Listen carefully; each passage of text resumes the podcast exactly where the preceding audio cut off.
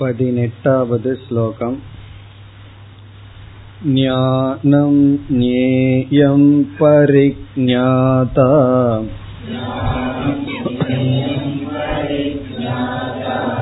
त्रिविधा कर्म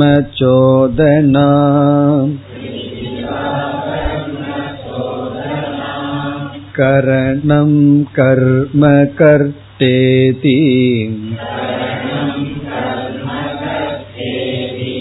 त्रिविधः कर्मसङ्ग्रहः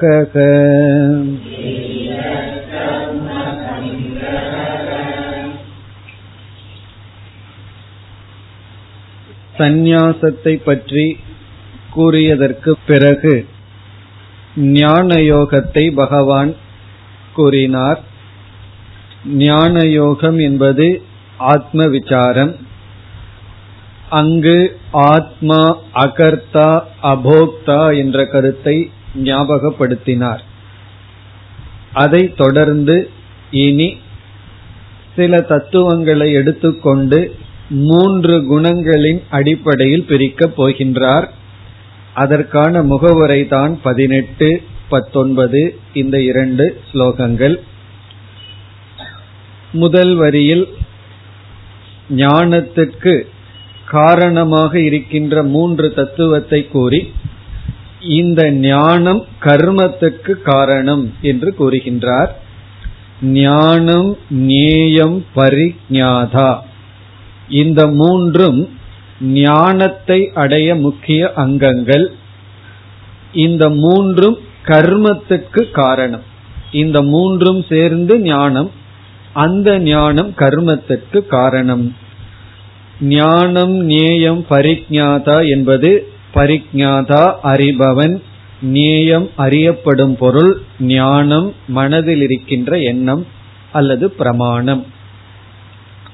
இந்த மூன்றும் ஞானத்துக்கு முக்கிய அங்கம் வகிக்கின்றது. இந்த மூன்றிலிருந்து கிடைக்கின்ற ஞானம் கர்மத்துக்கு காரணம்.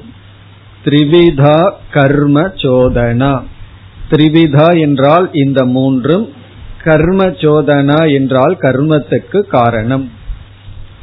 எப்படி என்றால் ஒரு நியதியை கூறுவார்கள் ஜானாதி இச்சதி யததே என்று. ஜானாதி என்றால் ஒருவன் முதலில் ஒரு பொருளை பற்றிய அறிவை அடைகின்றான். அந்த பொருளை பார்க்கின்றான். பிறகு இச்சதி என்றால் அதில் ஆசை ஏற்படுகின்றது. எததே என்றால் அதற்கான முயற்சியில் ஈடுபடுகின்றான். இவ்விதம் நாம் ஒரு பொருளை அடைய முயற்சி செய்ய வேண்டும் என்றால் கர்மத்தில் ஈடுபட வேண்டும் என்றால் அதற்கு முன் அந்த பொருளில் ஆசை வந்திருக்க வேண்டும். ஆசை வந்திருக்க வேண்டும் என்றால் அந்த பொருளை பற்றிய அறிவு வந்திருக்க வேண்டும். நான் ஒரு பொருளை அடைய ஆசைப்படுகிறேன் ஆனா அந்த பொருள் என்னவென்று எனக்கு தெரியவில்லை என்று சொல்ல முடியாது. இப்ப அறிவு இருந்தால்தான் அதை பற்றி ஏதாவது தெரிந்திருந்தால்தான் ஆசை வரும். ஆசை இருந்தால்தான் செயல்பட முடியும். இதில் இந்த அறிவு செயலுக்கு காரணம். ஆசை என்பது இடையில் இருக்கின்றது. பிறகு இரண்டாவது வரியில் செயலை நாம் நடைபெற செயலை நாம் மேற்கொள்ள அங்கமாக காரணமாக எவைகள் இருக்கின்றன? அதை கூறுகின்றார். கரணம் கர்ம கர்த்தா இதி. கர்த்தா என்றால் செயல் செய்பவன் கர்ம என்றால் செயலினுடைய விளைவு அதாவது எதை நாம் எடுத்துக்கொண்டு செயல் செய்கின்றோமோ ஆப்ஜெக்ட் ஆஃப் ஆக்ஷன் பிறகு கரணம்னா இன்ஸ்ட்ருமெண்ட் கருவிகள். ஞானேந்திரியங்கள் கர்மேந்திரியங்கள். திரிவிதக கர்ம சங்கிரக கர்மத்தை சார்ந்திருப்பது இந்த மூன்று. இப்ப இந்த மூன்றும் இதில் மற்ற அனைத்தையும் சேர்த்து கொள்ள வேண்டும். எதெல்லாம் கர்மத்துக்கு காரணமோ அவைகளும் பிறகு எதெல்லாம் ஞானத்துக்கு காரணமோ அவைகளும் என்று புரிந்து கொண்டு ஞானம் கர்மத்துக்கு காரணம். கர்ம நாம் நம்முடைய புருஷார்த்தத்துக்கு காரணம். எதை அடைய விரும்ப வேண்டுமோ விரும்புவோமோ அதற்கு கர்ம காரணம். அந்த கர்மத்தை மேற்கொள்ள ஞானம் காரணம். இது வந்து சாதாரண ஞானத்தில் பிறகு ஆத்ம ஞானத்தில் ஒன்றில் விதிவிலக்கு என்று பார்த்தோம். அங்கு ஞானத்தை அடைதலே ஆத்மாவை அடைதல். ஞானத்திற்கு பிறகு கர்மம் தேவையில்லை ஆத்ம விஷயத்தில். மற்ற விஷயத்தில் ஞானத்திற்கு பிறகுதான் கர்மம் கர்மத்திற்கு பிறகுதான் பலன். இனி பத்தொன்பதாவது ஸ்லோகத்தில் பகவான் மூன்று தத்துவங்களை நான் மூன்று குணங்களின் அடிப்படையில் பிரிக்கப் போகின்றேன். என்ற உறுதிமொழியை கொடுக்கின்றார் பத்தொன்பதாவது ஸ்லோகம் ज्ञानं कर्म च कर्ता च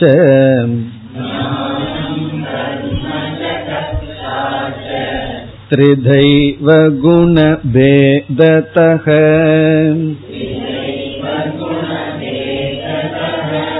प्रोच्यते गुणसङ्ख्याने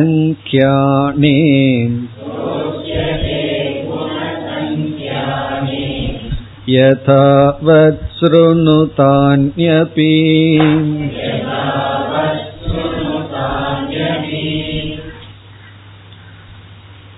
இந்த ஸ்லோகமும் அறிமுகம்தான் இங்கு மூன்று தத்துவங்களை அறிமுகப்படுத்தி இந்த மூன்றையும் ஒவ்வொன்றையும் நான் எடுத்துக்கொண்டு மூன்று குணங்களின் அடிப்படையில் பிரித்து கூறப் போகின்றேன்.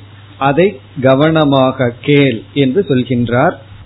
அவைகள் எவை என்றால் ஞானம் கர்ம கர்த்தாச்ச.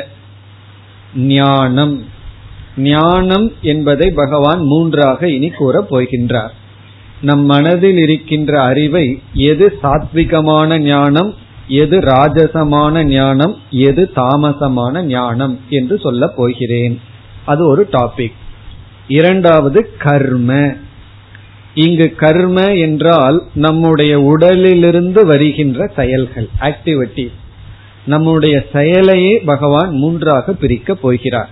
எது சாத்விகமான செயல் எது ராஜசம் எது தாமசம். நாம் செய்கின்ற அனைத்து செயல்களையும் பகவான் மூன்றாக பிரிக்க போகிறார். அது எந்த செயலாக வேண்டுமானாலும் இருக்கலாம்.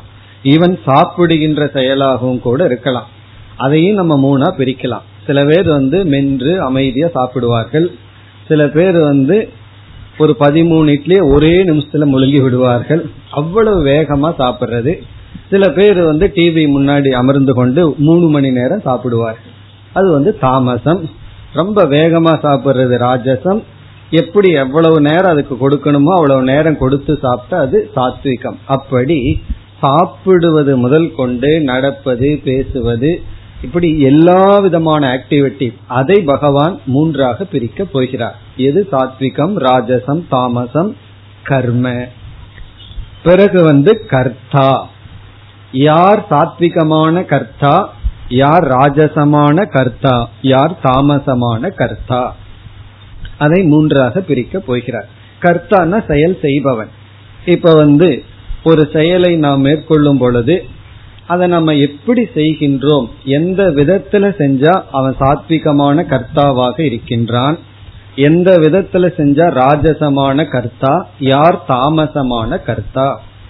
தாமசமான கர்த்தாவுக்கு உதாரணம் சொல்லணும்னு சொன்னா அதாவது ஒரு செயலை வந்து எவ்வளவு நேரத்துக்குள்ள செய்ய வேண்டுமோ அவ்வளவு நேரத்துல செஞ்சா சரியா செய்தால் அது சாத்விகம். வேகமா செய்தா ராஜசம். பிறகு மிக மிக மெதுவாக செய்தால் அது வந்து தாமசம். அதெல்லாம் பகவான் கூற போகின்றார். பிறகு த்ரிதா ஏவ குணபேத தக குணபேத தகன குணத்தின் அடிப்படையில். பேதம்னா வேற்றுமை. குணபேதம்னா மூன்று குணத்தின் வேற்றுமையில் திரிதா. த்ரிதான மூன்று. மூன்று விதமாக பிரிக்கப்படுகிறது. எது மூன்று விதமாக பிரிக்கப்படுகிறது? இங்கு சொன்ன மூன்று தலைப்புகளும். ஞானம் மூன்று விதமாக பிரிக்கப்படுகிறது. கர்ம பிறகு கர்த்தா. இந்த ஒவ்வொன்றும் குணத்தின் அடிப்படையில் குணபேததகன குணத்தின் வேறுபாட்டின் அடிப்படையில் திரிதைவ. திரிதைவன மூன்று விதமாக பிரிக்கப்படுகிறது. இரண்டாவது வரியில் இதெல்லாம் எங்கு சொல்லப்பட்டுள்ளது? புரோத்தியதே குணசங்கியானே. புரோச்சியதேன சொல்லப்பட்டுள்ளது. இவ்விதம் குணத்தின் அடிப்படையில் பிரிக்கப்படுகின்றதெல்லாம் சொல்லப்பட்டுள்ளது. குணத்தின் அடிப்படையில் பிரிவானது புரோச்சியதேன தெளிவாக கூறப்பட்டுள்ளது. எங்கு என்று பகவான் கூறுகிறார். குணசங்கியானே. குணசங்கியானம் என்றால் கபிலர் என்பவர் எழுதிய சாங்கியம் என்ற சாஸ்திரத்தில். சாங்கிய சாஸ்திரே. சாங்கியம் என்ற ஒரு சாஸ்திரம் இருக்கிறது. எப்படி யோகம் பதஞ்சலி எழுதினாரோ அப்படி சாங்கியம் என்ற ஒரு சாஸ்திரம் அது குணசங்கியானம் அந்த சாஸ்திரத்தில் குணத்தை பற்றிய விபாகங்கள் வேற்றுமைகள் எல்லாம் நன்கு சொல்லப்பட்டுள்ளது. அதனால என்ன செய்ய வேண்டும்? பகவான் சொல்கின்றார் யதாவத் ஸ்ருணு தானியபி. தானியபி அவைகளையும் யதாவத் ஸ்ருணு. அந்த விதத்திலேயே நான் சொல்ல போகின்றேன் நீ கேட்க வேண்டும். ஸ்ருணு என்றால் கேட்பாயாக தானி அபினா அந்த வேற்றுமைகளை அந்த விளக்கங்களை யதாவத் யதாவத்னா மிக தெளிவாக. ஸ்ருணு ஸ்ருணுனா கேட்பாயாக. இங்கு குணசங்கியானம் என்று பகவான் குறிப்பிட்டது சாங்கிய சாஸ்திரத்தில் குணத்தை பற்றிய விசாரம் இருக்கின்றது மிக தெளிவாக கூறப்பட்டுள்ளது. அதன் அடிப்படையில் கூறப் போகின்றேன். அதாவது சாங்கியம் என்பது ஒரு தனிப்பட்ட சாஸ்திரம். அவர்களுடைய முக்கிய கொள்கை புருஷன் பிரகிருதி என்று பிரிப்பார்கள். இந்த ஜடமான உலகத்தை பிரகிருதி என்றும் ஆத்மாவுக்கு புருஷன் என்ற பெயரையும் கொடுக்கின்றார்கள். அவர்களை பொறுத்தவரை பிரகிருத்தியும் புருஷனும் சத்தியம். புருஷன் என்கின்ற ஆத்மா எவ்வளவு தூரம் உண்மையோ அதே போல பிரகிருத்தியான இந்த உலகமும் உண்மை. பிறகு ஒவ்வொரு சரீரத்திலும் ஒவ்வொரு ஆத்மா இருக்கின்றது என்ற துவைத தத்துவத்துடன் கூடியவர்கள் தான் ஆகவே சாங்கிய சாஸ்திரத்தை நாம் ஏற்றுக்கொள்வதில்லை. இருந்தாலும் அதில் குணங்களை பற்றிய விசாரம் மிக தெளிவாக செய்யப்பட்டுள்ளது. அந்த பகுதிகளை நாம் ஏற்றுக்கொள்கின்றோம். அதாவது அதுதான் அத்வைதிகளினுடைய மகத்துவம். அத்வைத தத்துவத்தில் இருப்பவர்கள் எந்த சாஸ்திரத்தையும் யாரையும் முழுமையாக தவறு என்று நிராகரிப்பதில்லை. யாரிடத்தில் என்ன நல்ல அம்சம் இருக்கின்றதோ அதை எடுத்துக் கொள்வார்கள். பிறகு தவறு என்று வரும்பொழுது அது தவறுதான். அதுல வந்து காம்ப்ரமைஸ் கிடையாது. எனக்கு உன் மீது அன்பு இருக்கு. அதனால நீ சொல்றதெல்லாம் சரின்னு வச்சுக்குவோம் அப்படிங்கிறது கிடையாது. இவர்களுக்கு யார் மீதும் வெறுப்பில்லை. அதே சமயத்தில் யார் மீதும் பற்றும் கிடையாது. அத்வைதத்திற்குள் வந்து விட்டார் அப்படி சாங்கிய சாஸ்திரத்தில் இருக்கின்ற குண விபாகத்தை சிருஷ்டி கிரமத்தை நாம் எடுத்துக் கொள்கின்றோம். அதே போல யோக சாஸ்திரத்திலையும் பதஞ்சலி கூறிய சாதனைகளை எல்லாம் ஏற்றுக்கொள்கின்றோம் அஷ்டாங்க யோகம்னு சொல்லி மற்ற இடங்கள்ல எல்லாம் அவர் அபியாசத்துக்கு லட்சணம் கொடுத்திருக்கார் வைராகியத்துக்கு லட்சணம் கொடுக்கின்றார். இந்த சாதனா பகுதிகளை எல்லாம் அனைத்தையும் நாம் ஏற்றுக்கொள்கின்றோம். சங்கரரும் தன்னுடைய விளக்கத்தில் கூறுவார் யோக சாஸ்திரத்தில் இருக்கிற சாதனைகள் எல்லாம் ஏற்றுக்கொள்ளப்படுகிறது. காரணம் என்ன? அவர்களெல்லாம் ஆழ்ந்து சிந்திச்சு மனதை ஆராய்ச்சி செய்து அதுல வந்து நமக்கு வகுத்து கொடுத்துள்ளார்கள். அதுல நம்ம வந்து கருத்து வேறுபாடு இல்லை.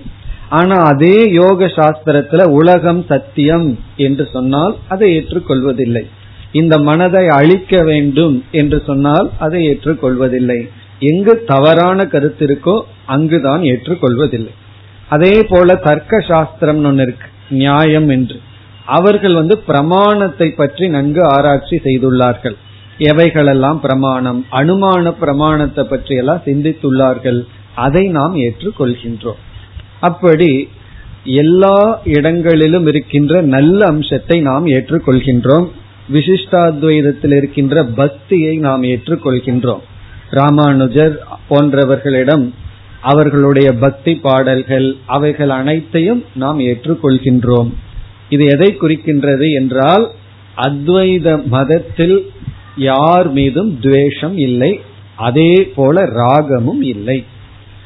இங்கு கபிலர் என்று சொல்வது பாகவதத்திலும் ஒருவர் வருகின்றார் கபிலர் என்று. அவர் வேறு. சாங்கிய சாஸ்திரத்தை எழுதிய கபிலர் என்பவர் வேறு. ஆகவே இங்கு பகவான் வந்து நான் இந்த கருத்தை எந்த சாஸ்திரத்திலிருந்து எடுத்து சொன்னேன் என்பதையும் கூறியுள்ளார். குணசங்கியானே புரோச்சியதே.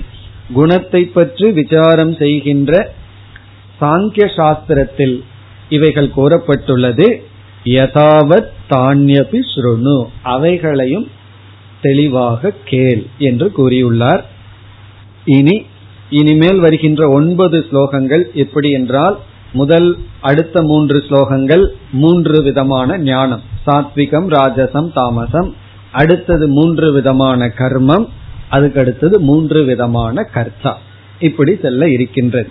அதற்கு பிறகும் வேறு இரண்டு தத்துவத்தை எடுத்துக்கொண்டு பகவான் சாத்விகம் ராஜசம் தாமசம் என்று சொல்ல போகின்றார் இனி அடுத்த மூன்று ஸ்லோகங்களில் முறையாக ஞானத்தை மூன்றாக பிரிக்கின்றார் எது சாத்விகம் ராஜசம் தாமச ஞானம் இருபதாவது ஸ்லோகம் सर्वभूतेषु येनैकम्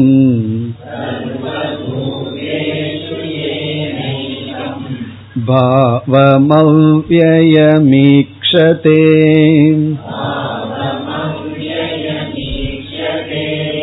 अविभक्तं विभक्तेषु तज्ज्ञानं विद्धि सात्विकम्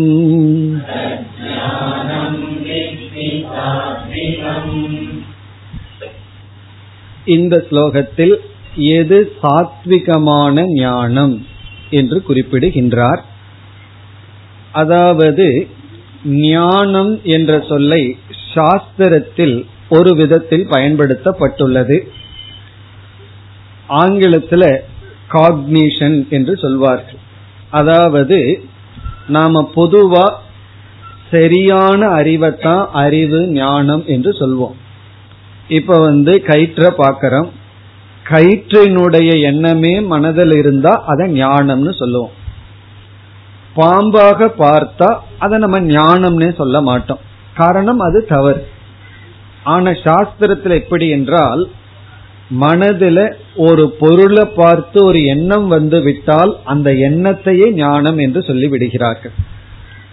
அந்த எண்ணம் சரியாக இருந்தா ஞானம். சரியாக இல்லை என்றால் அயதார்த்த ஞானம் என்று சொல்வார்கள். யதார்த்த ஞானம் அயதார்த்த ஞானம். யதார்த்த ஞானம்னா யதா அர்த்தக ததா ஞானம். எப்படி வெளியே பொருள் இருக்கோ அப்படியே மனதுக்குள்ள எண்ணம் இருந்தா யதார்த்த ஞானம். யதான எப்படி? அர்த்தகன பொருள். அயதார்த்த ஞானம்னா பொருள் ஒன்றாக இருக்க எண்ணம் மாறி இருந்தால் அது விபரீத ஞானம் அல்லது அயதார்த்த ஞானம். தப்பான அறிவு. இப்ப சரியான அறிவு தப்பான அறிவு. அப்படி இங்கு ஞானம் என்ற இடத்தில் நம்ம வந்து சரியான அறிவு என்று பொருள் சொல்லக்கூடாது. சரியான அறிவுன்னு பொருள் சொல்லிவிட்டால் ராஜசம் தாமசத்தை ஞானம்னு சொல்ல முடியாது. சாத்விகத்தை தான் ஞானம்னு சொல்லி ஆக வேண்டும். பகவான் ஞானம் என்று சொல்லி சாத்விகம் ராஜசம் தாமசம்னு சொல்வதிலிருந்து ஞானம்ங்கிறதுக்கு மனதில் இருக்கின்ற எண்ணம். பிரமாணத்தை பயன்படுத்தி மனதில் ஒரு எண்ணம் தோன்றிவிட்டால் ஒரு அறிவு தோன்றிவிட்டால் அதற்கு ஞானம் என்று பொருள். அந்த அறிவு சரியான அறிவா இருந்தா சாத்விகம் விபரீதமான தவறான அறிவாக இருந்தால் அது ராஜசம் தாமசம். அந்த விதத்தில் புரிந்து கொள்ள வேண்டும். ஏனென்றால் நம்ம பொதுவா என்ன நினைச்சிருவோம்? ஞானம் அப்படின்னாவே சரியான அறிவுன்னு நினைச்சிருவோம். அப்போ ஒரு சந்தேகம் வரும். சரியான அறிவுல எப்படி சாத்விகம் ராஜசம் தாமசம் எப்படி பிரிக்க முடியும் என்ற சந்தேகம் வரும். அதனால எப்படி புரிந்து கொள்கின்றோம்? ஞானம் என்றால் நம்ம வந்து கண்ணு வழியாக அல்லது ஏதோ ஒரு பிரமாணத்தின் மூலமா ஒரு பொருளை பார்க்கிறோம். ஏதோ ஒரு பதிவு மனதில் ஏற்பட்டு விட்டது அறிவு ஏற்பட்டு விட்டது. அந்த அறிவு சரியான அறிவாக இருந்தால் சாத்விகம் தவறான அறிவாக இருந்தால் அது ராஜசமோ தாமசமோ. அதுதான் சுலபமான டிவிஷன் பிறகு அடுத்த கருத்து ஞானத்தை நாம் இரண்டாக பிரிக்கின்றோம். உபனிஷத்திலும் பிரிக்கப்பட்டுள்ளது பராவித்யா அபராவித்யா என்று. அதாவது ஆத்மாவை பற்றிய ஞானம் அனாத்மாவை பற்றிய ஞானம் என்று இரண்டாக பிரிக்கப்படுகிறது. அத்தத்துவ ஞானம் ஒன்று தத்துவ ஞானம்னா உண்மையை பற்றிய ஞானம். இனி ஒன்று இந்த உலகத்தை பற்றிய ஞானம் அபராவித்யா இந்த உலகத்தை பற்றிய அறிவு. அப்படி நாம் வந்து ரெண்டு விதமான ஞானத்தை அடையலாம். பராவித்யான ஆத்ம தத்துவத்தை பற்றிய அறிவு அபராவித்யான உலக லௌகிக ஞானம். இங்கு பகவான் இந்த இடத்தில் பராவித்யாவை பற்றி பேசுகின்றார். ஆத்ம ஞானத்தை பற்றி பேசுகின்றார். இனி பிறகு அனாத்ம ஞானத்தையும் பகவான் மூன்றாக பிரிக்கப் போகின்றார். இந்த உலக விஷயங்களையும் சரியா புரிஞ்சுக்கணும். அதுல சரியா புரிஞ்சிட்டா அது சாத்விக ஞானம். அதையே தப்பா புரிஞ்சிட்டா ராஜசம் தாமசம் அதையும் சொல்ல போகின்றார். இப்பொழுதல்ல பிறகு. என்ன எது தர்மம் எது அதர்மம்? இதையெல்லாம் சரியா புரிஞ்சுக்கணும். அதுலேயும் சாத்விகம் ராஜசம் தாமசம் உண்டு. ஆனா இந்த இடத்தில் ஒருவன் தன்னை பற்றிய அறிவை அடைய வேண்டும் என்று முடிவு செய்கின்றான். உண்மையை பற்றிய அறிவை அடைய வேண்டும். நான் ஆத்ம ஞானத்தை அடைய வேண்டும்னு ஒருவன் முடிவு செய்து தத்துவ விசாரத்துக்கு ஒருவன் வருகின்றான். அவன் எந்த முடிவை அடைந்துள்ளான்? அவன் எப்படிப்பட்ட அறிவுடன் கூடியுள்ளான்? அதை இங்கு பகவான் பேசுகின்றார். ஆகவே இங்கு ஞானம் என்பது தத்துவ ஞானம் பிலாசபி அல்லது ஆத்ம ஞானம் அல்லது மெய்ப்பொருளை பற்றிய அறிவு. அதுல மூன்று டிவிஷன் என்ன என்றால் இந்த மூன்றையும் நம்ம இப்பொழுதே பார்த்து விட்டா தான் நமக்கு இதை பார்க்கும் பொழுது நன்கு விளங்கும். அதாவது சாத்விக ஞானம்ங்கிறதுக்கு இந்த ஸ்லோகத்தில் பகவான் கொடுக்கின்ற லட்சணம் அத்வைத ஞானம். ஆத்மா ஒன்று அழியாதது பிளவுபடாதது என்ற அத்வைத ஞானத்தை சாத்விக ஞானம் என்று சொல்கின்றார். ஆத்மா என்றால் ஒவ்வொரு ஜீவனுக்குள்ளும் அழியாமல் சைத்தன்யமாக வெளிப்பட்டு கொண்டிருக்கின்ற ஒரு தத்துவம். அது உண்மையாக நான்கிற சொல்லுக்கு அர்த்தம். அந்த ஆத்மா அத்வைதம் இரண்டற்றது. எல்லா சரீரங்களுக்குள்ளும் ஒன்றாக இருக்கின்றது என்ற அத்வைத ஞானம் சாத்விக ஞானம். பிறகு ராஜச ஞானம் என்ன சொல்ல போகின்றார்? பல ஆத்மா என்ற ஞானம். அதாவது அநேக ஆத்மா. ஏக ஆத்மாங்கிறது சாத்விகம் ஒவ்வொரு உடலுக்குள்ளேயும் ஒவ்வொரு ஆத்மா இருக்கின்றது என்ற ஞானம் ராஜச ஞானம்னு சொல்ல போகின்றார். துவைத துவைதம்னா இங்கு பல ஆத்மா. எதுக்கு ஒரு ஆத்மாவை வச்சுட்டு நம்ம கஷ்டப்படணும்? ஒவ்வொருத்தருக்கும் ஒவ்வொரு ஆத்மாவை கொடுத்துருவோம்னு சில பேரு எல்லாத்துக்கும் ஒரு ஆத்மா வச்சுக்குவோமே அப்படிங்கிற மாதிரி தத்துவம். துவைதம். துவைதம்னா இந்த இடத்துல உலகத்தை பற்றிய பேச்சு ஆத்மா பல. ஆத்மான மெய்ப்பொருள் எது அல்டிமேட் ரியாலிட்டி எது உண்மை என்றால் ஆத்மா. அந்த ஆத்மா பல அப்படின்னா ராஜசம். பிறகு தாமசம்ங்கிறத எதை கூறப் போகின்றார்?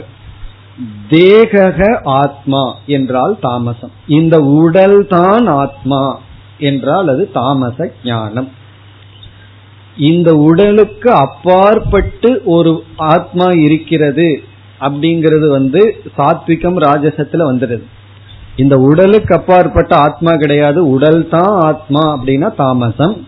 உடல் இறந்தாலும் இறக்காமல் ஒரு தத்துவம் இருக்கின்றது. அது ஆத்மா. அது ஒவ்வொரு உடலுக்குள்ளும் வேறாக இருக்கிறதுன்னு ஒரு தத்துவத்தை நாம் உருவாக்கினால் அது ராஜசம். ஆனால் அனைத்து உடலுக்குள்ளும் அழியாமல் இருப்பது ஒரே ஒரு ஆத்மாதான் என்றால் அது சாத்விகம். இந்த விதத்தில் பகவான் கூறுகின்றார் ஆத்மா ஏகங்கிறது சாத்விகம் ஆத்மா அநேகம் என்பது ராஜசம் பிறகு தேகக ஆத்மா உடல் ஆத்மா என்பது தாமசம். இதுதான் இந்த மூன்று ஸ்லோகங்களினுடைய சாரம். இப்பொழுது நாம் சாத்விக ஞானத்திற்கு வருகின்றோம். இப்ப இங்கு என்ன சொல்கின்றார்? எல்லா தத்துவவாதிகளும் சரியான அறிவுதான் மோட்சத்தை கொடுக்கும் என்று சொல்கிறார். அதுல வேறுபாடு கிடையாது. தப்பான அறிவு நமக்கு நன்மையை கொடுக்கும்னு யாருமே சொல்ல மாட்டார்கள். அது யார் அப்படி சொல்ல முடியும்? சரியான ஞானம்தான் நமக்கு பலனை கொடுக்கும் நல்லதை கொடுக்கும். இப்ப இங்க தத்துவவாதிகள் அனைவருமே சரியான ஞானம் மோட்சத்தை கொடுக்கும் என்று சொல்கிறார். அதுல கருத்து வேறுபாடு கிடையாது. பிறகு எங்க ப்ராப்ளம்னா இதுதான் சரியான ஞானம். அதுலதான் கருத்து வேறுபாடு இருக்கு. ஒருவர் சொல்றார் இதுதான் அத்வைதிகள் சொல்கிறார்கள் அத்வைதந்தான் சமயக் ஞானம் சாத்விக ஞானம் சரியான ஞானம்னு சொல்கிறார்கள். துவைதிகள் என்ன சொல்கிறார்கள் துவைதந்தான் சரியான ஞானம். அதாவது பிரம்மனும் ஆத்மாவும் வேறு என்பதுதான் சரியான ஞானம் அப்படின்னு அவர்கள் கூறுகிறார்கள். இப்போ அவர்களிடம் நாம சென்று வாதிட முடியாது. இந்த அத்வைத ஞானத்தை மட்டும் ஆர்குமெண்ட்ல நமக்கு வெற்றி கொள்ளவே முடியாது. யாராவது நம்ம இடத்துல வந்து நான் வந்து உன்னிடத்துல ஆர்கியூ பண்றேன் அதாவது வாதம் செய்கின்றேன் நீ தயாரான்னு கேட்டா நம்ம என்ன பண்ணணும்? நம்ம தயாரா இருக்க கூடாது. காரணம் வாதத்துல ஒருவருக்கு புரிய வைக்க முடியாது. இது வந்து பிச்சை எடுக்கிற மாதிரி நம்மிடம் கேட்டு பெற வேண்டியதே தவிர வாதித்து புரிய வைக்க முடியாது. காரணம் என்னவென்றால் இதுதான் சரியான ஞானம்னு ஒருவர் ஏற்கனவே முடிவு செய்து விட்டால் அவர் இடத்துல நம்ம ஒன்றுமே செய்ய முடியாது. சந்தேகம் இருக்கிறவங்க வேணா முயற்சி பண்ணி பார்க்கலாம். இது கயிறா பாம்பான்னு சந்தேகப்படுறவங்க கிட்ட நம்ம வந்து இது கயிறு தான் அறிவை கொடுக்கறதுக்கு வாய்ப்பு இருக்கு. அவர் ஒத்த கால நிக்கிறார் அது பாம்பு தான் அப்படின்னு. அவரிடத்துல நம்ம அறிவையே கொடுக்க முடியாது. அப்படி இங்கு எத்தனையோ மதங்கள் உருவாகி விட்டது. இங்க மதம்னா பிலாசபி தத்துவங்கள் உருவாகி இருக்கின்றது. காரணம் ஒவ்வொருவரும் இதுதான் சமயக் ஞானம் என்று நிச்சயம் செய்துள்ளார்கள். அந்த நிச்சயத்தை தான் பகவான் மூன்றாக பிரித்துள்ளார். எந்த நிச்சயம்? இதுதான் மோட்சத்தை கொடுக்கிற ஞானம். இதுதான் சரியான அறிவு. ஏன்னா வெளியே இருக்கிற பொருளும் இப்படித்தான் இருக்கு. ஆத்மா உண்மையிலேயே பலவா இருக்கிறதுனால ஆத்மா பலன்னு புரிஞ்சுக்கிறதா ஞானம்னு ஒருத்தர் சொல்கிறார்கள். உடல் தான் ஆத்மா. உடல் இறந்ததற்கு பிறகு ஒன்றுமே இல்லை. இதுதான் உண்மை. இதுதான் வெளியே இருக்கு. அதனால அதுதான் சரியான ஞானம்னு சிலர். சிலர் வந்து வெளியில வேற்றுமை தெரிந்தாலும் உண்மையில் ஒரே ஒரு ஆத்மா தான் அதுதான் உண்மை. ஆகவே அதுதான் சரியான ஞானம்னு சொல்கிறார்கள். ஆனா இங்கு பகவான் மிக தெளிவாக அத்வைத ஞானத்தை சாத்விக ஞானத்தில் சொல்லி இருக்கின்றார். இத கேட்ட உடனே நமக்கு ஒரு சந்தேகம் வரலாம். இத படிச்சு எப்படி வந்து துவைதத்தை தான் சாத்விக ஞானம்னு சொல்ல முடியும்னு சொல்கிறார்கள் அப்படிங்கிற ஆச்சரியம் நமக்கு வரலாம். அது உண்மைதான். அந்த ஆச்சரியத்தோட நம்ம விட்டு விட வேண்டியதுதான். அவர்களிடம் சென்று கேட்டால் அது அவர்களுக்கு விளங்காது. இங்கு எப்படிப்பட்ட ஞானம் சாத்விக ஞானம்? ஆத்மஸ்வரூபத்தை வர்ணிக்கின்றார் பகவான். ஆத்மாவை இவ்விதத்தில் புரிந்து கொண்டால் இப்படிப்பட்ட சொரூபமாக ஆத்மாவை புரிந்து கொண்டால் அந்த அறிவு சாத்விக ஞானம். எப்படிப்பட்ட சொரூபமாக ஆத்மாவை புரிந்து கொள்ள வேண்டும்? இங்கு மூன்று சொரூபத்தை பகவான் குறிப்பிடுகின்றார். முதல் சொரூபம் ஏகம். முதல்ல ஏகம் ஒன்று என்று பகவான் கூறுகின்றார். எப்படி? ஸ்லோகத்திற்குள் சென்றால் சர்வபூதேஷு ஏன ஏகம் பாவம் அவ்வயம் ஈக்ஷதே. ஏன என்றால் ஏன ஞானேன. எந்த ஞானத்தினால் எந்த ஒரு எண்ணத்தினால் இங்க ஞானம்னா மனதில் இருக்கின்ற எண்ணம் விருத்தி. அந்த எண்ணம் எப்படி வந்ததுன்னா சாஸ்திரம் குருங்கிற பிரமாணத்தின் மூலமா வந்துள்ளது. அதை பற்றி பகவான் சொல்லவில்லை. அந்த எண்ணம் எப்படி வந்ததுன்னு சொல்லவில்லை. எந்த ஒரு ஞானத்தினால் சர்வபூதேஷு எல்லா ஜீவர்களிடத்திலும் சர்வபூதம் என்றால் எல்லா ஜீவர்களிடத்திலும் எந்த ஒரு அறிவினால் எல்லா ஜீவர்களிடத்திலும் ஏகம் பாவம் ஈக்ஷதே. ஏகம் என்றால் ஒன்று. பாவம் என்றால் இங்கு தத்துவம். ஒரு தத்துவத்தை. இங்க பாவம்ங்கிறதுக்கு ஆத்மா அழியாத பொருள். அப்படின்னு அர்த்தம். பாவம் என்றால் தத்துவம் அழியாத பொருள் அல்லது ஆத்மா. எல்லா ஜீவராசிகளுக்குள்ளும் எந்த ஒரு அறிவினால் ஒரு பாவத்தை ஒரு ஆத்மாவை ஈக்ஷதே பார்க்கின்றானோ? அல்லது ஞானி ஈக்ஷதே யார் பார்க்கிறார்களோ? எக அதிகாரி அல்லது ஞானி ஈக்ஷதே. யார் ஒருவன் எந்த அறிவினால் எல்லா ஜீவராசிகளுக்குள்ளும் ஒரே தத்துவத்தை பார்க்கின்றார்களோ? ஒரே ஒரு ஆத்மாதான் எல்லா ஜீவராசிகளுக்குள்ளும் இருக்கின்றது. இது வந்து முதல் கருத்து. அதாவது ஆத்மா ஏகம். ஏகம் என்று சொல்லும் பொழுதே ஏன் ஏகம்னு சொல்ல வேண்டியது? வெளி தோற்றத்துல அநேகமான உடல்கள் தெரிகின்றது. எண்ணிக்கைக்கு அற்ற உடல்களை நம்ம பார்க்கிறோம். அப்படி பல உடல்களுக்குள் ஒன்றாக இருக்கின்றதாக எந்த அறிவு காட்டுகின்றதோ. பிறகு அந்த ஒன்றாக இருக்கின்ற பாவம் இங்க ஆத்மாவுக்கு பாவம்ங்கிற வார்த்தையை பயன்படுத்தியுள்ளார். பாவம்னா ஒரு பீயிங் அப்படின்னு அர்த்தம். பாவம்ங்கிறதுக்கு ஆங்கிலத்துல பீயிங் ஒரு ஒரு உணர்வு ஒரு தத்துவம் அல்லது ஒரு ஆத்மா. அந்த ஆத்மா எப்படி இருக்கின்றது மீண்டும்? அவ்வியம். பாவம்ங்கிறதுக்கு அடுத்த சொல். அவ்வியம் ஈக்ஷதே. அந்த ஒன்றாக இருக்கின்ற ஆத்மா அவ்வியமாக இருக்கின்றது. இது இரண்டாவது கருத்து. அவ்வியம் என்றால் தேயாதது வியம் அப்படின்னா செலவுன்னு அர்த்தம். நம்மை விட்டு போவது தேய்ந்து போவது. அவ்வியம்னா அவிகாரம் மாற்றத்தை அடையாதது விகாரமற்றது இழப்பில்லாதது அப்படியே இருப்பது தேயாதது. அப்படின்னா ஷட் விகார ரகிதம். எந்த விதமான விகாரமும் அற்றது. உடல் வந்து விதவிதமான மாற்றத்திற்கு உட்பட்டிருக்கிறது. அப்படி மாற்றத்திற்கு உட்படாதது. இது வந்து இரண்டாவது கருத்து. அப்போ எந்த ஒரு அறிவினால் எல்லா ஜீவராசிகளுக்குள்ளும் ஒரு ஆத்மாவையும் அந்த ஆத்மா அவ்வியமாகவும் பார்க்கின்றானோ? இப்ப எல்லாத்துக்குள்ளயும் ஒரே ஆத்மா இருக்கு ஆனா அது மாறிட்டே இருக்குன்னு நினைத்தால் அது தவறு. அது அழியாமலும் இருக்கின்றது. பிறகு இரண்டாவது வரைக்கும் வந்தால் அவிபக்தம் விபக்தேஷு. விபக்தம் என்றால் வேறுபடுதல் பிளவுபடுதல். அவிபக்தம் என்றால் பிளவுபடாமல் இருப்பது. விபக்தேஷு என்றால் விதவிதமாக வேறுபட்டிருக்கின்ற பொருள்களுக்குள் ஜீவராசிகளுக்குள் அவிபக்தம் என்றால் பிளவுபடாமல் இருப்பது. அவிபக்தம்னா வெட்டப்படாதது பிளவுபடாதது வரையறுக்கப்படாதது அர்த்தம். அவிபக்தம் வரையறுக்கப்படாமல் இருப்பது.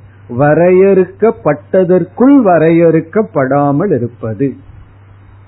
வரையறுக்கப்பட்டது என்னன்னா எதை வேணாலும் எடுத்துக்கலாம். நம்முடைய உடலையே எடுத்துக்கொள்ளலாம் நம்முடைய ஸ்தூல சரீரம் வரையறுக்கப்பட்டுள்ளது. இவ்வளவுதான் இந்த இடத்துலதான் இருக்கும்னு அது வந்து காலத்தினால இவ்வளவு காலம்தான் இருக்கும். டைம்னால வரையறுக்கப்பட்டிருக்கு. பிளேஸ் இடத்தினால வரையறுக்கப்பட்டிருக்கு. இந்த இடத்துலதான் இருக்கும்னு சொல்லி. பிறகு இந்தந்த தன்மையோடு தான் இருக்கும்னு வரையறுக்கப்பட்டுள்ளது. இப்படி வரையறுக்கப்பட்டுள்ள இந்த உடலில் வரையறுக்கப்படாமல் இருக்கின்றது. விபக்தேஷுன வரையறுக்கப்பட்டுள்ள பொருள்களில் அவிபக்தம்னா பிளவுபடாமல் வரையறுக்கப்படாமல் இருப்பது. அதாவது குணத்துல நாமத்துல பெயர்ல வரையறுக்கப்பட்டுள்ளது ரூபத்துல உருவத்துல வரையறுக்கப்பட்டுள்ளது. பிறகு வந்து ஜாதி குணம் அப்படி ஜாதினா இந்த இடத்துல மனித ஜாதி மனுஷ ஜென்ம ஜாதி பிறகு மிருக ஜாதி பிறகு மரம் செடி இப்படிப்பட்ட ஜாதிகளுடனும் தன்மைகளுடனும் வரையறுக்கப்பட்ட உடலில் அவிபக்தம்னா வரையறுக்கப்படாதது. நமக்கு சில உயிரினங்கள் எல்லாம் ரொம்ப கீழாக தெரியும். இப்ப யாராவது எளிய வீட்டுல வளர்த்திட்டு கொஞ்சிட்டு இருப்பாங்களான்னா அதை பார்த்தாவே நமக்கு அருவறுப்பா இருக்கும். ஆனா எலிக்குள்ள இருக்கிற ஆத்மா பிறகு வந்து நம்ம வேற ஒரு மிருகத்தை நல்லா வளர்த்துறோம் கிளிய வளர்த்துறோம்னு வச்சுக்கோமே அதுக்குள்ள இருக்கிற ஆத்மா என்று பார்த்தால் ஒன்று நம்ம உடல் அந்த உடல்ல தான் வேற்றுமை அருவறுப்பு எல்லாம் இருக்கே தவிர ஆத்மா என்றால் அது எதனாலும் மேன்மையோ கீழ்மையோ அடைவதில்லை. அப்படி அவிபக்தம் விபக்தேஷு. இந்த வேற்றுமைகளுக்குள் பிளவுபடாமல் ஒன்றாக இருப்பதை எந்த அறிவு பார்க்கின்றதோ? இப்படி சொல்வதிலிருந்து அவ்வளவு சாதாரணமா இதை பார்க்க முடியாதுன்னு அர்த்தம். நம்ம வேற்றுமையில வேற்றுமையத்தான் பார்க்கின்றோம். அதாவது அத்வைதத்துல வேற்றுமைகளை அழித்து ஒற்றுமையை நம்ம கொண்டு வருவதில்லை. வேற்றுமைகள் இருக்கும் பொழுதே ஒரு ஒற்றுமையை நாம் பார்க்க வேண்டும். அப்படி எந்த அறிவு பார்க்கின்றதோ.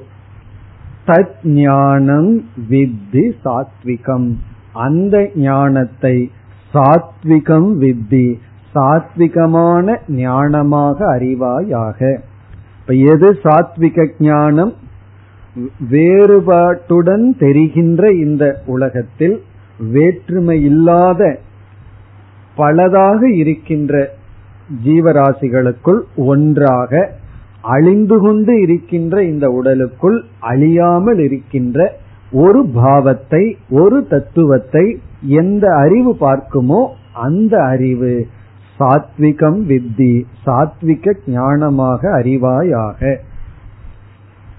இப்ப மனதுக்குள்ள ஒரு அறிவு நமக்கு வரணும். அந்த அறிவு வந்து ஏக ஆத்மாவை பார்க்க வேண்டும் அழியாத ஆத்மாவை பார்க்க வேண்டும் பிளவுபடாத ஆத்மாவை பார்க்க வேண்டும்.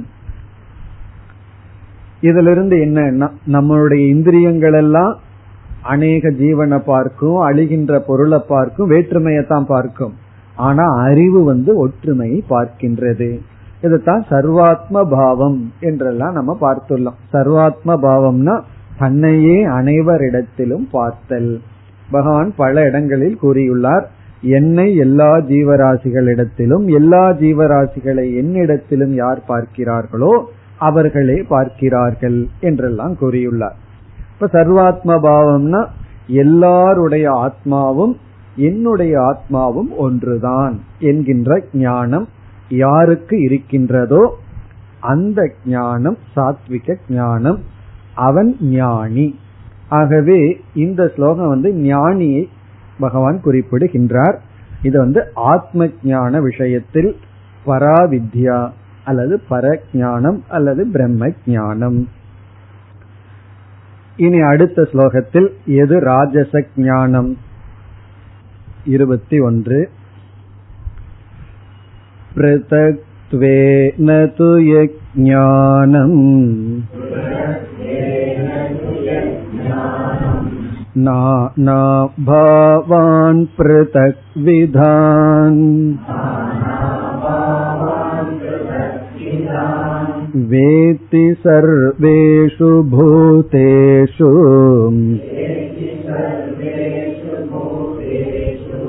तज्ज्ञानं विद्धि राजसम्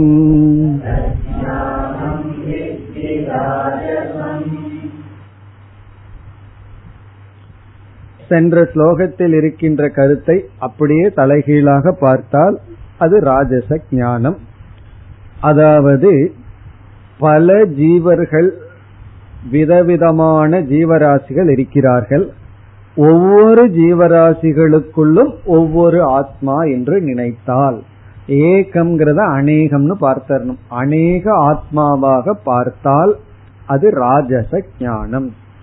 உண்மையிலேயே நாம் வேறுபட்டுள்ளோம் என்று நினைத்தால் அது ராஜசம். உபாதியில் தான் வேறுபட்டுள்ளோம் என்று நினைத்தால் அது சாத்விகம். உபாதினா உடலளவில் ஒவ்வொருத்தருக்கு வேற்றுமை இருக்கு. ஆத்மாவின் அடிப்படையில் யாரும் வேறுபடுவதில்லை அப்படின்னு நினைச்சா சாத்விகம். பிறகு ஆத்மாவே வேறுதான் என்றால் அது ராஜசம். இங்க ஸ்லோகத்துல மிக அழகாக பகவான் கூறுகின்றார் விதவிதமான ஜீவராசிகள் இருக்கின்றது. அதிலிருந்தே பகவான் வேற்றுமை இருக்குன்னு சொல்ற வேறுபட்ட ஜீவராசிகள் இருக்கிறார்கள். அதை பகவான் ஏற்றுக்கொள்கிறார். எத்தனையோ ஜீவராசிகள் ஒரு ஜீவராசி வேற இனி ஒரு ஜீவராசி வேறு. அந்த வேறுபட்ட ஜீவராசிகளுக்குள் இருக்கின்ற வேற்றுமையை உண்மையாக பார்த்தால் அது வந்து ராஜசம் என்று சொல்கின்றார். அதாவது வேற்றுமை இருக்கிறது அந்த வேற்றுமையை உண்மையாக வேற்றுமையாகவே பார்த்து விட்டால் அது ராஜசம். வேற்றுமை இல்லைன்னு பகவான் சொல்லவே இல்லை. அப்படி சொல்ல முடியாது. ஏன்னா வேற்றுமையை நம்ம அனுபவிக்கின்றோம். இப்ப இதுல இருந்து என்ன தெரிகிறது என்றால் ஒரு பிரமாணம் வேற்றுமையை காட்டுகின்றது. இனி ஒரு பிரமாணம் ஒற்றுமையை காட்டுகின்றது. அது நம்ம சுலபமா புரிஞ்சுக்கணும்னா நம்ம பானைக்கு போனோம்னா புரிஞ்சுக்கலாம். அல்லது நகைக்கு போகலாம் கொஞ்சம் காஸ்ட்லி எக்ஸாம்பிளுக்கு போவோமே. நகைக்கு போவோம் இன்னைக்கு. சும்மா பானையே ஏன் சொல்லிட்டு இருக்கணும்? இப்ப வந்து விதவிதமான நகைகள் இருக்கு. விதவிதமான ஆபரணங்கள். காதுல போடுறது மூக்குல போடுறது கழுத்துல கையில இப்படி இருக்கு. இந்த கண்கள் எதை காட்டுகின்றது? வேற்றுமையை காட்டுகின்றது. அதாவது இத வளையல்னு சொல்றோம் இத நகைன்னு சொல்றோம் இத மோதிரம்னு சொல்றோம் இத கம்மல்னு சொல்றோம். ஆனால் அறிவு எதை காட்டுகின்றது என்றால் ஒற்றுமையை காட்டுகின்றது. இவைகள் எல்லாத்துக்கும் ஒரே ஒரு தன்மை அது தங்கம். ஒன்றிலிருந்து ஒன்று அடிப்படையில் வேறுபடுவதில்லை அப்படிங்கறத யாரு காட்டுவார்கள்? அறிவு சொல்கின்றது. ஆனாலும் கண் என்ன சொல்கின்றது? வேறுபாட்டை காட்டுகின்றது. இந்த ரெண்டு நமக்கு வேண்டும். இந்த கண்ணு வேறுபாட்டை காட்டல அப்படின்னு சொன்னா நம்ம வளையல் எடுத்து மூக்கில போட்டுக்குவோம். அது நல்லா இருக்காதுல்ல அப்போ வேறுபாட்டை காட்டணும். இதை எங்க போடணும்? கம்மல் எங்க போடணும்? வளையல நம்ம எங்க போடணும்? செயினை நம்ம எங்க போடணுங்கிறது நமக்கு தெரிகின்றது. ஆகவே ஒரு பிரமாணம் வேதத்தை காட்டுகின்றது வேறுபாட்டை காட்டுகின்றது. அதை மட்டும் புரிந்து கொண்டிருந்தால் அதற்கு மேல் இனி ஒரு அறிவு வந்து அதற்குள் இருக்கிற ஒற்றுமையை காட்டாமல் அந்த வேற்றுமையோடு மட்டும் நாம் நின்று விட்டால் அது ராஜச ஞானம்.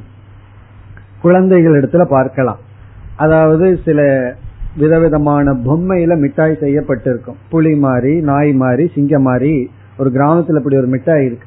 விதவிதமான மிருகங்கள்ல விதவிதமான கலர்ல ஒரு மிட்டாய் இருக்கும். இந்த குழந்தை வந்து எனக்கு புலி தான் வேணும் நாய் தான் வேணும் அப்படின்னு சண்டை போட்டுட்டு இருக்கும் ஆனா எதை சாப்பிட்டாலும் என்ன? இனிப்பு தான் அது நாயை சாப்பிட போறதில்ல புளிய சாப்பிட போறதில்ல. அப்ப இந்த குழந்தை எதில் இருக்கு? அந்த ரூபத்துல.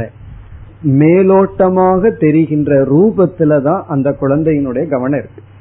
சின்ன வயசுல குழந்தைகளுக்குள்ள ரகலை எல்லாம் வரும். எப்படி தெரியுமோ? இந்த தோசை சுட்டு போட்டா பிஞ்ச தோசை எனக்கு வேண்டாம். பூர்ணமான தோசை தான் வேணும். பெற்றோர்கள் அந்த இடத்துல தத்துவம் சொல்லுவார்கள் நீ பிச்சு தானே சாப்பிட போற? அதனால என்னன்னா இருந்தாலும் அந்த குழந்தைக்கு இல்லை எனக்கு ஃபுல்லா வேணும்.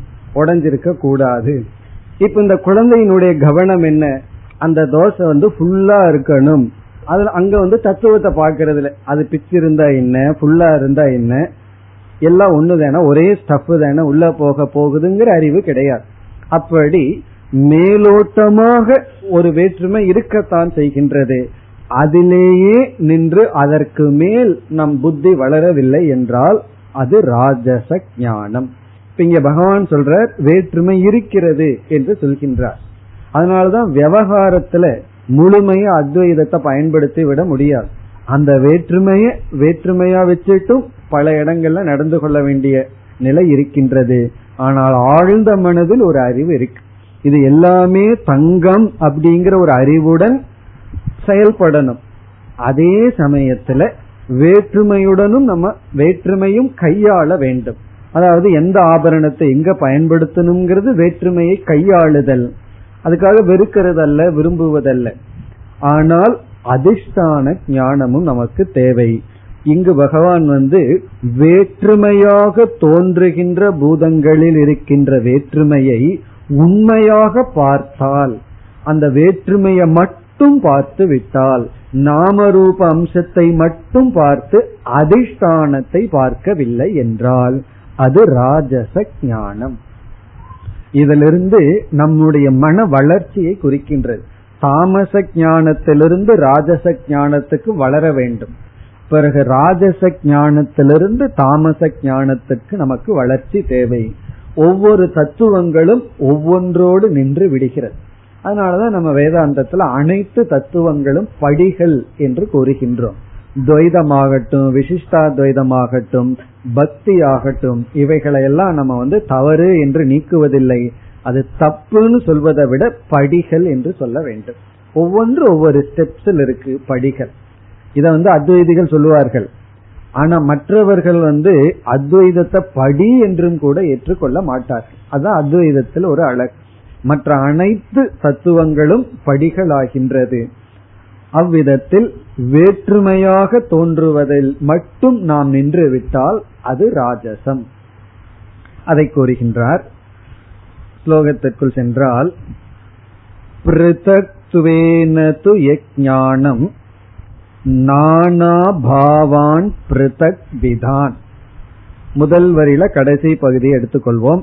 நானாபாவான் இங்க பாவம் என்றால் ஆத்மா அல்லது தத்துவம். நானா என்றால் விதவிதமான நானா பாவன விதவிதமான தோற்றங்கள் தத்துவங்கள் ஜீவர்கள். பிருதக் விதான் என்றால் ஒன்றுக்கொன்று வேறுபட்டுள்ள ஜீவர்கள். இங்க பாவம்னா ஜீவன் நானான விதவிதமான ஜீவன். அந்த விதவிதமான ஜீவனும் பிருத்தக் விதான் ஒவ்வொன்றும் வேறுபட்டு இருக்கின்றான். இப்ப மனிதன் வேறு மிருகம் வேறு. ஆனா மனிதர்களுக்குள்ளும் வேற்றுமை இருக்கின்றது. அப்படி எல்லா இடத்திலும் வேற்றுமை தான் இருக்கின்றது. பிருதக் விதான் விதவிதமான ஜீவர்கள் விதவிதமான விதத்தில் வேறுபட்டுள்ளார்கள். அதைய வந்து எது ஞானம்? எத் ஞானம்னா ஏன ஞானேன அர்த்தம். எந்த ஒரு அறிவானது எந்த ஒரு அறிவு என்ற கருவி வேத்தி அறிகின்றது. எங்கு சர்வேஷு பூதேஷு எல்லா ஜீவர்களிடத்திலும் இதை அறிகின்றது. எல்லா ஜீவர்களுக்குள்ளும் எல்லா பூதங்களுக்குள்ளும் விதவிதமாக வேறுபட்டிருக்கின்ற இந்த ஒரு ஜீவ தத்துவத்தை அறிகின்றது. எப்படி அறிகின்றது? இப்பொழுதுதான் முதல் சொல் பிருத்தத்துவேன. பிருத்தத்துவேனங்கிறது வேற்றுமையாகவே அறிகிறதோ. வேறுபட்டதை வேறுபட்டதாகவே அறிகிறதோ. அதனாலதான் இது வந்து ராஜச ஞானம் பிருத்தத்துவேனங்கிறது முன் சொன்ன ஏகம்ங்கிறதுக்கு ஆப்போசிட் சாத்விகம்ங்கிற இடத்துல ஏகம் ஈக்ஷதேன்னு சொன்னார். அதுதான் இங்கு பிருத்தத்துவேன வேறாகவே அறிகிறதோ. எவ்வளவு அழக பகவான் சொல்றார். வேறுபட்ட ஜீவர்களை வேறாகவே அறிகிறதோ. அப்படிங்கறதுல இருந்து என்ன சொல்றார்? வேற்றுமைங்கிறது இருக்கத்தான் இருக்கு அது இல்லைன்னு சொல்லவில்லை. ஆனா அது வேறாகவே நினைத்து கொண்டால் வேற்றுமையாகவே வேறுபட்டிருப்பதுதான் உண்மை.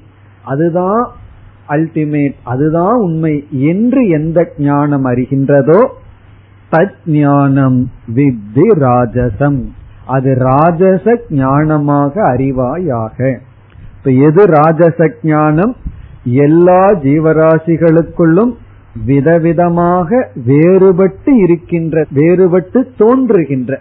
இருக்கின்றங்கிறத நம்ம தோன்றுகின்றன்னு புரிந்து கொள்ள வேண்டும். வேறுபட்டு தோன்றுகின்ற ஜீவர்களிடத்தில் வேற்றுமையாகவே எந்த ஒரு அறிவு பார்க்கின்றதோ அது ராஜசம். இதை நம்ம சுருக்கமா சொன்னோம்னா நாம ரூபத்துல மட்டும் இருக்கோம் அதிஷ்டானத்துக்கு வரவில்லை.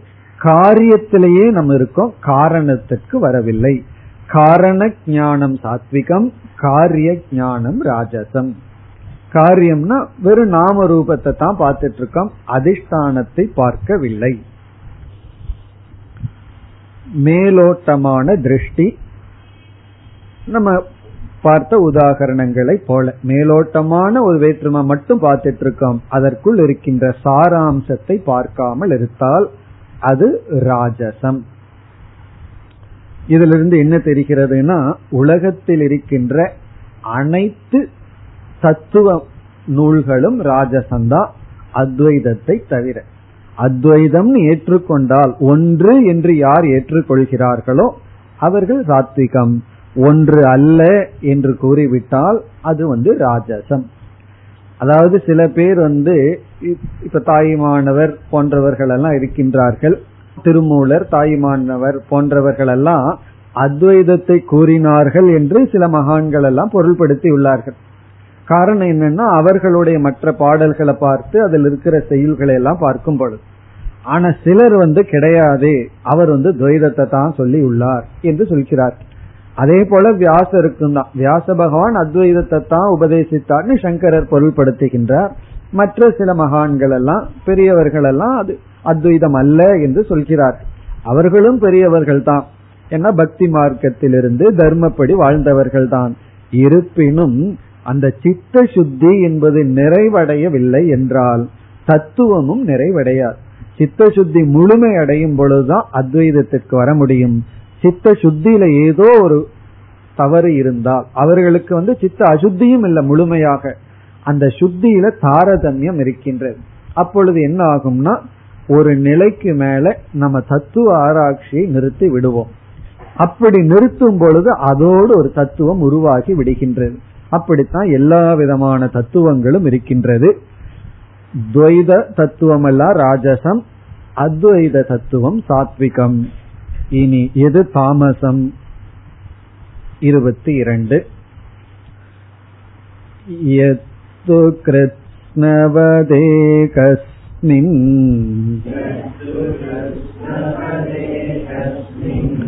कार्ये सक्तमहैतुकम्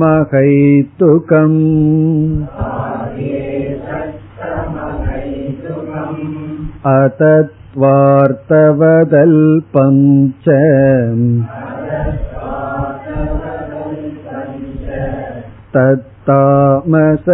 तत्तामसमुदाहृतम्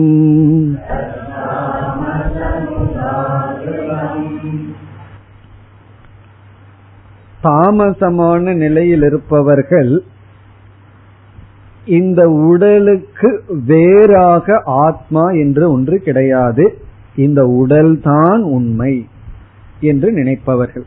தேகக ஆத்மா. ஆத்மானா அல்டிமேட் ட்ரூத் இறுதியா இருக்கிற உண்மை என்னன்னா இந்த உடல் தான். இந்த உடல் அழிந்தால் அதற்கு பிறகு ஒன்றும் எஞ்சி இருப்பதில்லை. எப்படியோ பை சான்ஸ் உடல் நமக்கு கிடைச்சிருக்கு. இருக்கிற வரைக்கும் நம்ம வந்து இந்த உடலை அனுபவிக்க வேண்டும். அவ்வளவுதான். பாவம் புண்ணியம்ங்கிறதெல்லாம் கிடையாது. ஏன்னா பாவம் புண்ணியம்ங்கிறத எப்ப பேசலாம்? இறந்ததற்கு பிறகு அது பாவ புண்ணியம்ங்கிறத பத்தி எல்லாம் பேசலாம். அதெல்லாம் கிடையாது. புத்திய வச்சு எவ்வளவு தூரம் சுகத்தை அனுபவிக்க முடியுமோ அனுபவித்துக்கொள். அதுதான் இவர்களுடைய தத்துவம். தேகாத்மவாதி இவங்களை வந்து சார்வாக்க மதம் என்று அழைக்கின்றோம். சார்வாக்குன்னு ஏன் சொல்லணும்னா சாருன்னா மிக அழகான வாக் அப்படின்னா அவங்க பேச்ச கேட்டா நம்மளே மதி மயங்கிடுவோமா அவ்வளவு அழகாக பேசுவார்கள் சேல்ஸ்மேன் மாதிரி. அவ்வளவு அழகாக பேசுகின்ற மதம். ஆனா உள்ள என்ன இருக்கும்னா உண்மை இருக்காது. உண்மை இல்லாம மிக அழகாக சொல்லி பழகிறது தான் இந்த மதம். இதுல வந்து இந்த உடல் தான் ஆத்மா. இந்த உடலில் அவர்களுக்கு இருக்கின்ற அபிமானம் பற்று. அதன் அடிப்படையில் அவர்களுடைய தத்துவம். எப்படி கூறுகின்றார் பகவான்?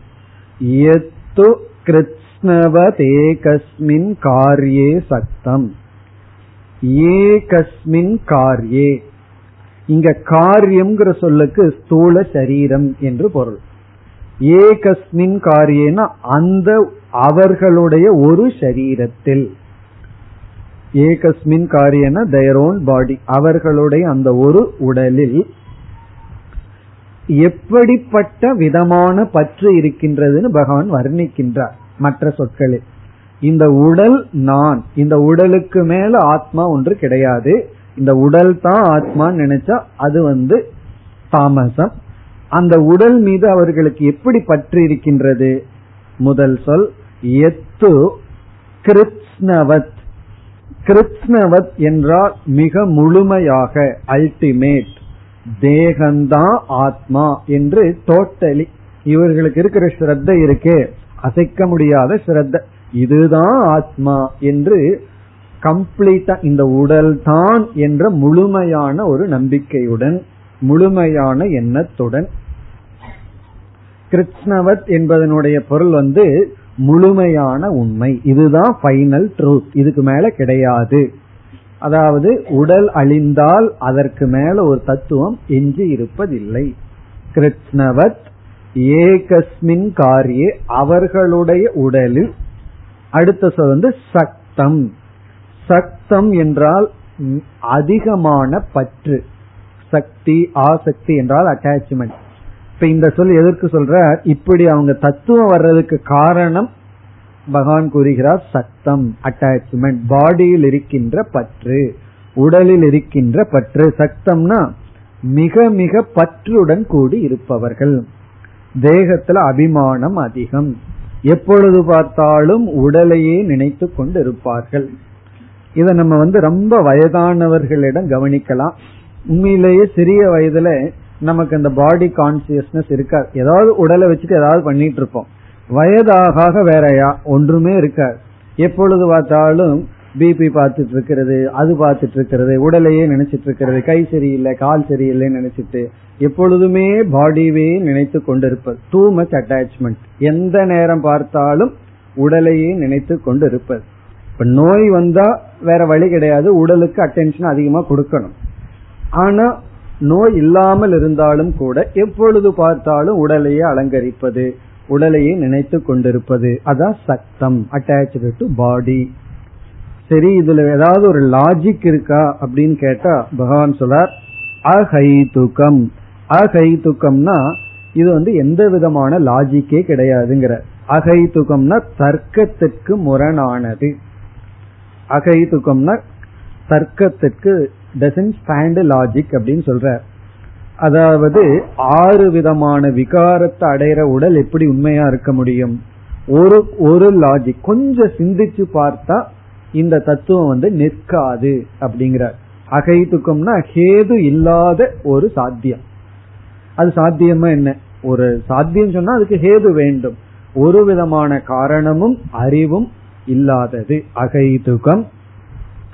பிறகு இரண்டாவது வரியில அதத்வார்த்தவத். அதத்வார்த்தவத்தினாலும் அதே பொருள் தான் அதாவது அதுவும் அகைதுகம். பிறகு அத்தியஸ்தம் ஏற்றி வைக்கப்பட்டுள்ளது. இவர்கள் வந்து ஃபுல்லா அத்தியாசத்துடன் இருப்பார்கள். அதனுடைய விளக்கத்தை பிறகு பார்ப்போம். பிறகு அடுத்தது அல்பம். அல்பம்னா அல்பமான பலனை கொண்டுள்ளது.